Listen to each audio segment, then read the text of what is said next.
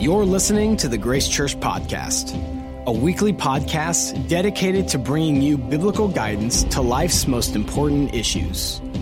We want to thank you for joining us for this week's message. We pray you find strength and encouragement as we learn from God's truth together. For more information, go to visitgracechurch.com. So, guys, our, our topic this weekend is fear. And um, so, whether you're at our North Overland Park campus, in the venue, Olathe, uh, online somewhere, uh, fear affects every single one of us. And when you're gripped by fear, uh, fear torments you. Doesn't let you sleep. Can't think about other things.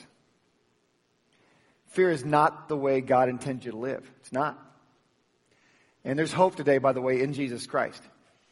And so uh, I did some research recently on fear, and I came across this kind of fun map, top searched phobias by state. Let's look at this thing. So here's the top search phobias by state. Uh, of course, it's all about Grace Church. We know that. That's just there. It is.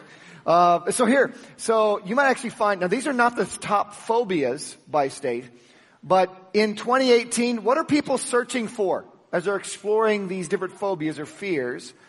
And so you might actually find some of the fears in your life on this list.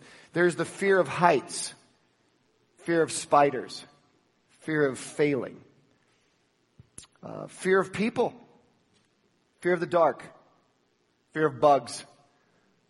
In Texas, apparently everything is bigger in Texas, including their fears. It's the word everything.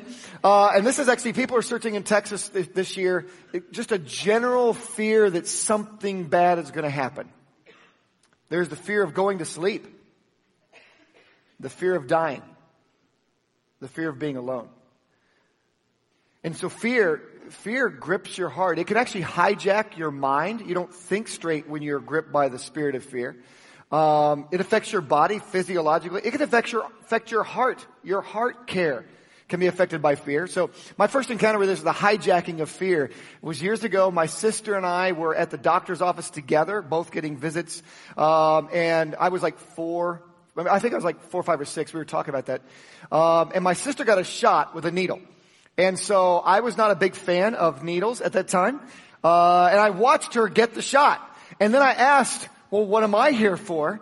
And then you're here for an oral vaccination. I said, what's the word oral mean? Well, that's in your mouth. And I had no idea that an oral vaccination was just drops.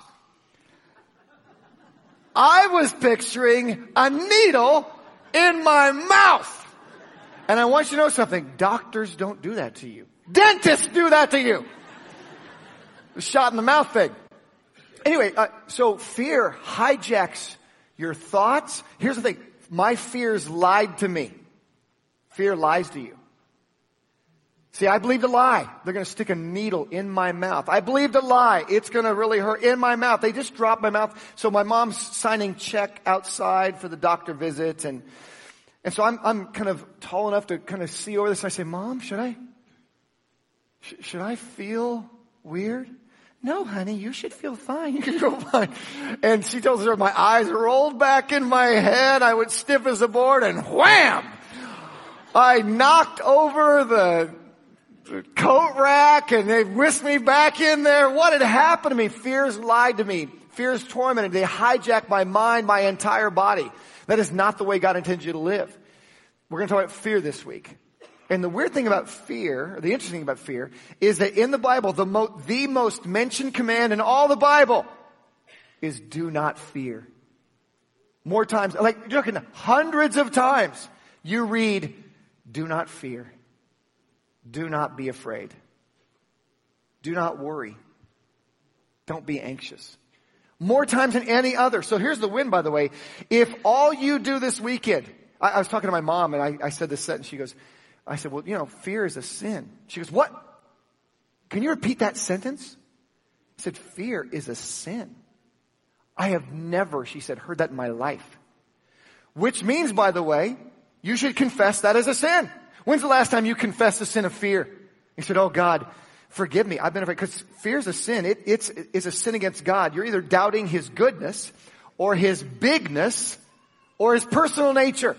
God, forgive me for the sin of fear of dying. Forgive me for the sin of fear that you're not providing for me financially. Forgive the sin of fearing this or that's going to happen, or this not going to happen, fear of this. If all you do is start to confess on a regular basis the sin of fear, forget, God forgives you like that. Forgive me for this, forgive me for being afraid of this, forgive me for that. That is the win. We're going to talk today about the one word solution to fear I would never pick. I can't believe it. Like, I would think courage is the word for solving your fears. But all courage does is with your fears still there, you ignore them. God says there's a way to arrest that and cast those fears out. It's a word I would never pick. The one word solution to fear we're going to see in Joseph's life. And then we're going to talk about the one fear that's healthy. That you need to cultivate. It's misunderstood out there, but you need to cultivate this fear. What is that fear? If you do not fear, we'll talk about both of those in just a second. And so let me pray and we'll dive into the story of Joseph. God, I do pray that you would, um, for those people who are gripped by fear and they're tormented and they can't sleep, they can't hardly eat, they're obsessing over something, they're afraid of not succeeding, something not working out they want, the way they want, fear of something bad happening.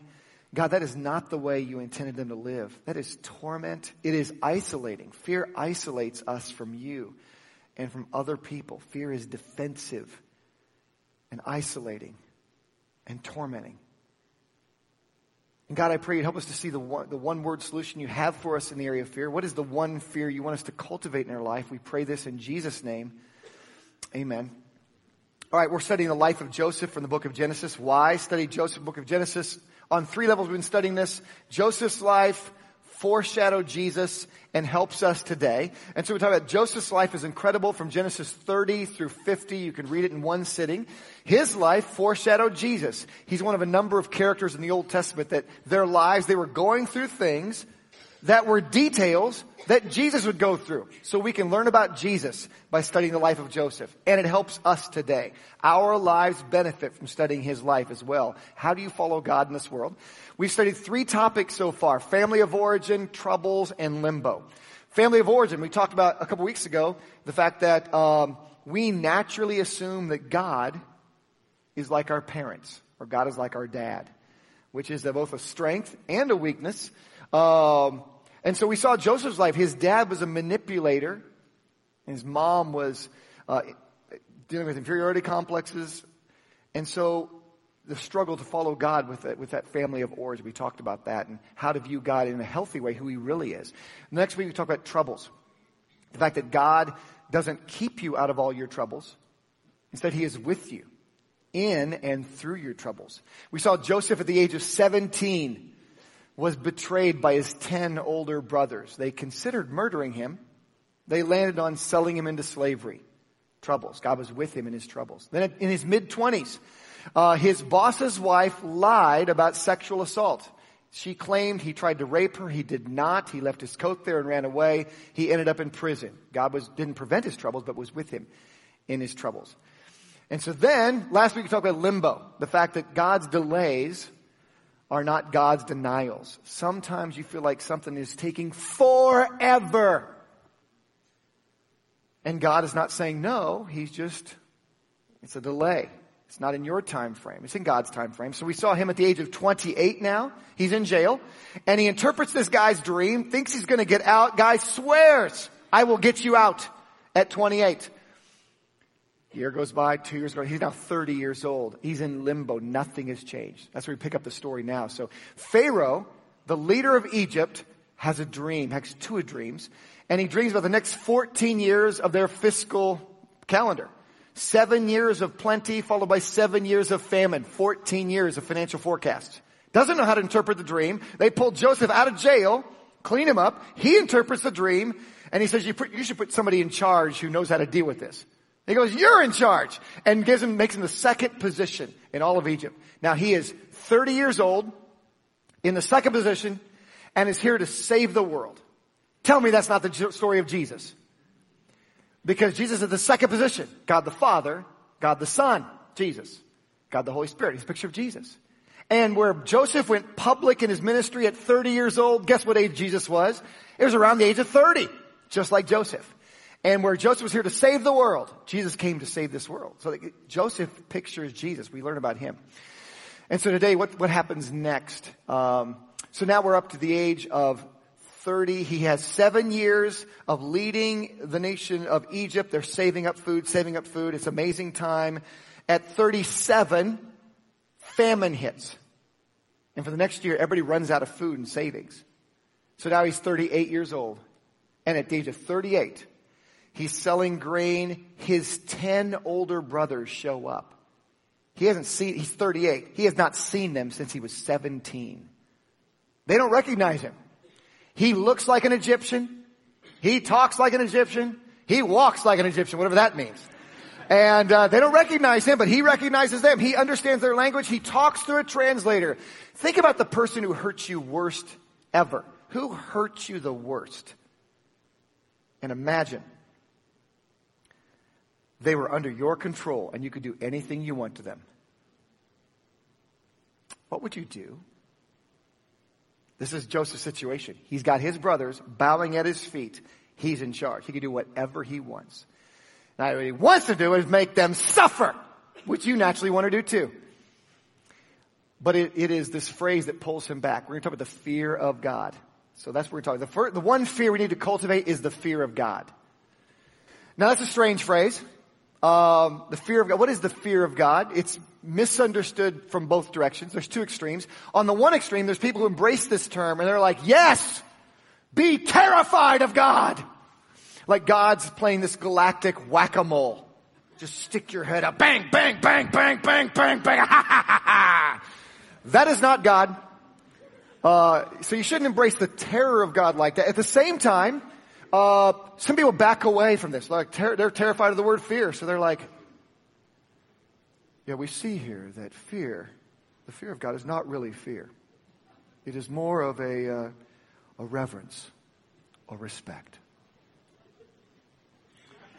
I don't think that's right either. I don't think that does it justice. So here's a working definition of the fear of God. Ask yourself if you have this fear of God. The fear of God is a view of God. Do you have this view of God that is awe inspiring, ego shattering, choice altering, life giving? It's not just mere respect and it's not terror of it. Notice t- terror that he's going to squish you like a bug is not in this list. Nor is mere reverence or respect. It is too big to put in a single word. It is awe-inspiring. God is the biggest and baddest and goodest, not a word should be, goodest in the land. And ego-shattering. Human hubris, ego, arrogance, squashed in the presence of the fear of God. Choice altering. You make different decisions based on the, you serve the biggest, the baddest, and the goodest in the land. Life giving. It brings you to life, others to life. And Joseph is about, is about to be snared by revenge. Things snare us in our life. They catch us. They snare us. And what pulls him out of the snare of revenge is the fear of God, which is awe-inspiring, ego-shattering, choice-altering, and life-giving. It brings you to life. You see this story in Genesis chapter 42. Now turn to Genesis 42 if you want. You can join me in the story. Verse 6 and 7 says, Now Joseph was governor over the land. And it was he who sold to all the people of the land, all these little communities all around who had famine. They all kept coming to Egypt. They had grain there. And Joseph's brothers, his ten older betraying brothers, came and bowed down before him with their faces to the earth. This is what he dreamed about at the age of 17 that his brothers would bow down to him and it's happening and he's now 38 years old. I can't believe this is happening. How would you respond if 21 years later, the people who hurt you the most are bowing at your feet? You could do anything you want to them. You might be snared with revenge. Verse 7 Joseph saw his brothers and recognized them but he acted a stranger to them. He talked Egyptian through the translator. As he's listening to their words, that sneaky guy, he heard what they were saying. And he said, it spoke roughly to them. The word roughly means intensely, harshly, severely. And he, he said to them, where do you come from? And they said, well, from the land of Canaan to buy food. And it's a back and forth. He says, you guys are spies. No, we're not. Yes, you are. You're spies. Tell them. And he hears them talking. You're spies and liars. Back and forth. And he's, he finally has a plan. It's pretty harsh. He's like, I'm going to keep nine of you in jail and send one of you back to get his brother. Your brother and bring him to me. Verse 16. Send one of you and let him bring your brother and you shall be kept in prison. The, the nine. That your words may be tested to see whether there is any truth in you. Or else, by the life of Pharaoh, surely you are spies. So, he put them all together in prison three days. Those are some sweet days. that dude spent years in jail. He gives him three days as a taste of it. And he's like, yes. Do I ever let him out? Do I not? What would you do if the person and the people, the group who hurt you the worst was totally at your mercy? He's snared by revenge. God says, don't take revenge. Let me take revenge. That's not your job. Revenge is not your job. That's my job. So what pulls him back from the snare of revenge? The fear of God. And it brings life. Look what he says in Genesis 42 verse 18 now. Then Joseph said to them the third day, pulls them out of jail, do this and live. The fear of God brings life. For I fear God. It's choice altering. He changed his mind and softened his position and did not take revenge because of the fear of God, which is awe inspiring, ego shattering, choice altering, life giving. Jesus talked about the fear of God, by the way. Uh, he said in Matthew chapter 10, verse 28, Matthew 10, 28 says, and do not fear. There's the most mentioned commandment in all the Bible. Don't be afraid. Don't be worried. Don't be anxious. Do not fear. Do not fear those who kill the body. Don't fear murderers, but cannot kill the soul. This is not conceptual for Jesus. He's going to be murdered. He is going to be murdered. And he says, don't fear people who could just murder you, because once they're done murdering you, they're done. Instead, rather fear him. Not be terrified, not just reverence or awe. Like, I have to serve the biggest, baddest, goodest in the land, but rather fear him who is able to destroy both soul and body in hell. Have that kind of awe inspired, choice altering view of God. It doesn't say he destroys everybody in hell. Hell was created for the devil and his angels, never intended for people. He sent his son Jesus Christ to die for your sins as an offer of love and redemption. But fear him who has the ability to pull people up, say you don't receive Christ as Savior, you want to be judged on your works, okay. Who can roll, roll out what actually happened in people's lives. And then he says, don't fear. Do not fear, therefore. You are of more value. Don't fear your value to God. You're of more value than many sparrows. God loves you. Don't fear that, that fear that God doesn't love you, care about you, gave his son for you. It's what Proverbs 14 talks about. Proverbs 14 verse 27. The fear of the Lord is a fountain of life. The fear of the Lord just keeps pouring out life and hope continually, this wellspring from the Holy Spirit of God to turn. The fear of the Lord turns you, life, all choice altering, to turn one away from the snares of death. So the fear of the Lord makes you make different decisions. Here's a picture of a snare, by the way. So what is a snare? A snare is not designed to kill you immediately. A snare is camouflaged and it catches your foot. And you stop walking. And the fear of the Lord draws you away from the snares of death. There's lots of snares out there. We get snared by things. Joseph was being snared by the desire to re- take revenge. What pulled him out? I fear God. You might be snared by gossip these days. You're kind of complaining these days. You like hearing complaints. You like hearing juicy secrets, like passing on sin, sin, sin. What pulls you back from the snare of gossip? The fear of the Lord. It might be unforgiveness. You're snared by unforgiveness. I'm not forgiving them. No, that, that's next week's topic. No way am I forgiving them. They don't deserve that. What pulls you back from the snare of unforgiveness, which freezes you in your walk with Christ? The fear of the Lord. Secret sins, no one will know. Someone knows. The fear of the Lord draws you back from that. Are you being snared? Do you have the fear of the Lord? Awe inspiring, ego shattering, choice altering, life giving is the fear of the Lord. So now let's talk about fear in general. Do not fear. And uh, we're going to look at the brothers now, because the brothers had these interactions with Joseph. Every interaction with Joseph, they believe lies. Fears lie to you. They lie to you about God. They lie to you about yourself. They lie to you about others. Fears lie to you all the time. And you see that by the brothers believe lies about God because of their fears and Joseph because of their fears and themselves about fears. Genesis chapter 42. So essentially the story goes on. Joseph gave them all their money back, sent the nine back, kept Simeon. Why Simeon? Because he has ears. And he figured out who was the ringleader. Simeon, you're staying. Uh, but nine guys go back, gives them all their money back. They go home. They, they discover to their horror the money is there. They wanted to pay the grain. And fears make them believe lies about God. It says in Genesis 42, verse 28, so he said to his brothers, my money has been restored. And there it is, in my sack. Then their hearts failed them and they were afraid. Fear is a sin and fear lies to you about God, saying to one another, what is this that God has done to us? They thought God just poof, put gold in those bags. No, he didn't. Fears have you believe lies about God. God doesn't love you. God doesn't listen to your prayers. Not like other people.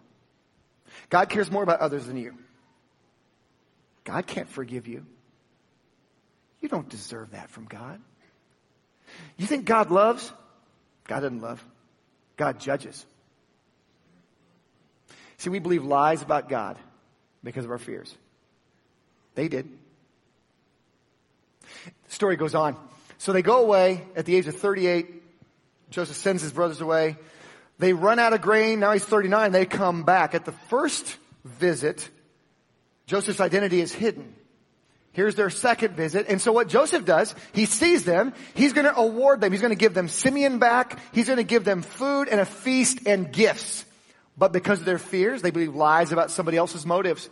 Lies. It's not true about him. So it says in Genesis chapter 40, uh, 45, 43 now, verse 18. Now, the men were afraid. Fear. Fear is a sin. Do not fear.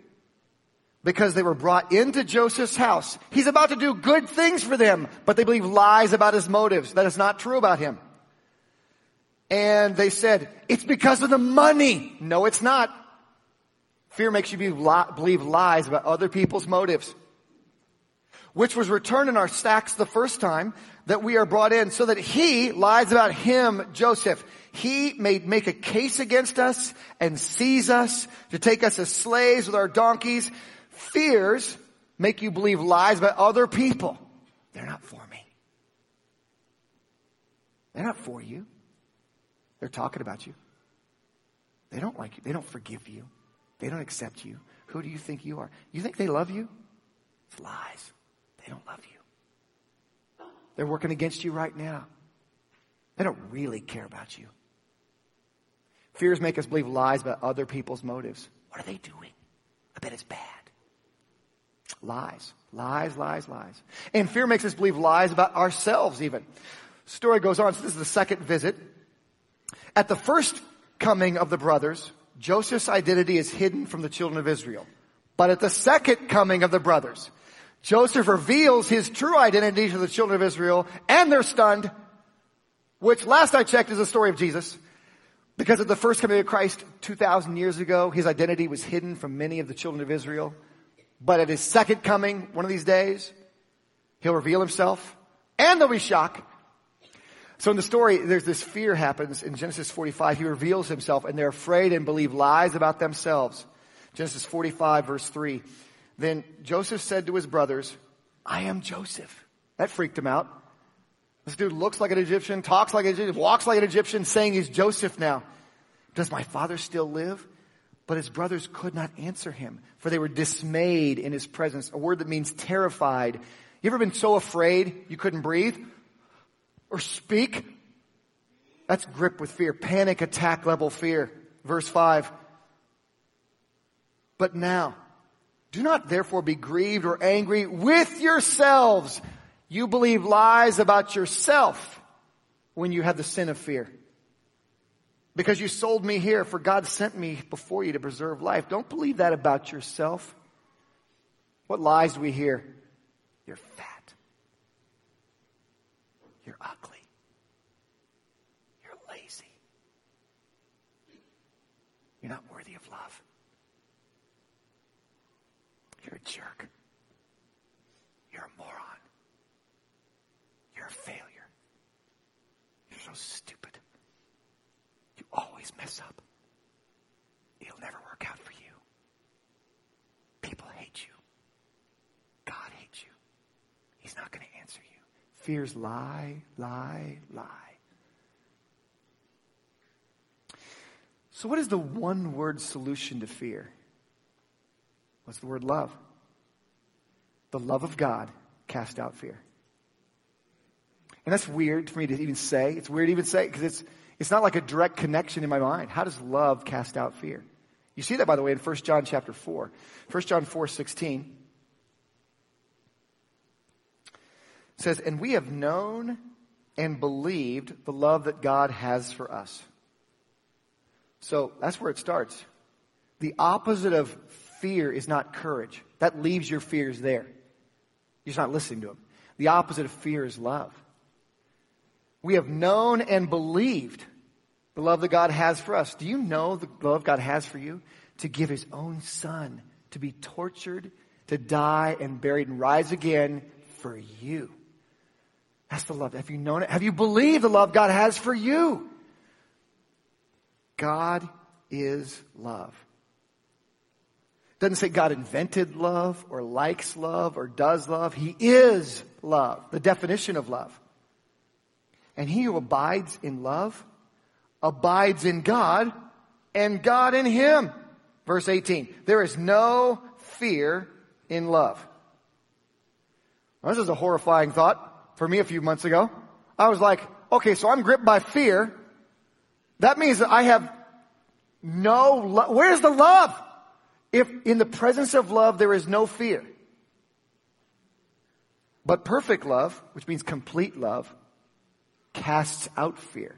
It doesn't say fears don't arise inside you. Absolutely they do. They arise and they tempt you inside us all the time. Lies about God, ourselves, others, fears, fears, fears.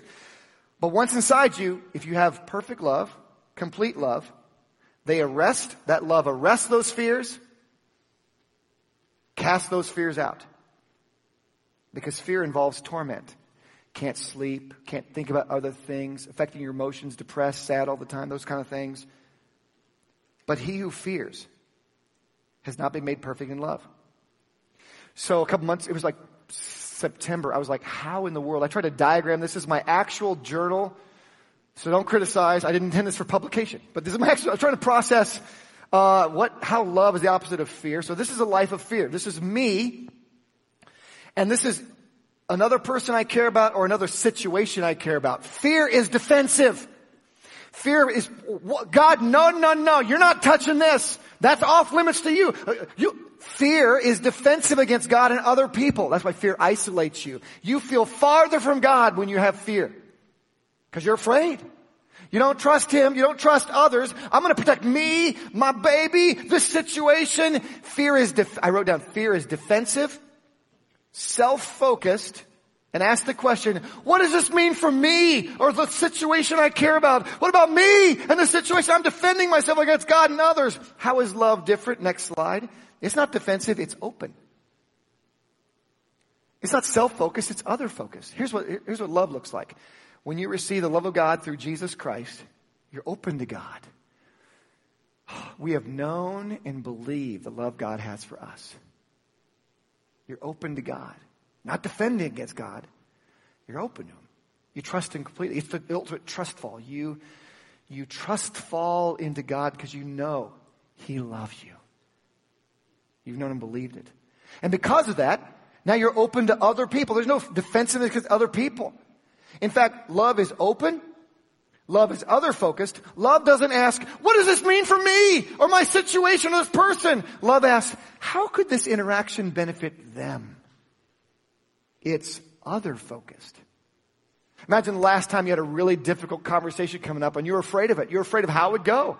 This conversation, this interaction, and your heart was gripped with fear. That is what does it mean for you. Fear is defensive. What if you flipped the script, accepted God's love, and said, okay, God, how could this interaction help them? What happens when you, when you live that way in God's love? God's love arrests those fears. You have no place in me. Cast out fears. So which way is more like your life? Previous slide, the last slide. Are you living your life based in fear? Fear for what God may do or not do or let you do. Fear from other people defending you or this person, this situation. Defensive, self-focused. What about me? Me? Me? Or the next slide. Because of God's love, are you open to God? And open to others? And God's love just continually grabs those fears which arise in all of us, arrests them, and casts them out. It starts with believing and accepting the love of Christ that God showed you 2,000 years ago. It's not the way God intended for you to live by fear. Let's pray.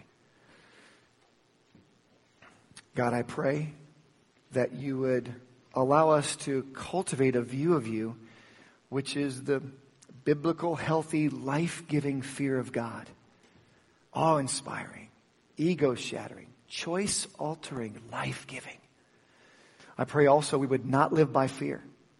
We know that your love, God's love, grabs those fears and casts them out. Goes from defensiveness to openness. Goes from self-focus to other focus. Goes from what, what about me? God, what are you doing in them? Lord, move in our midst.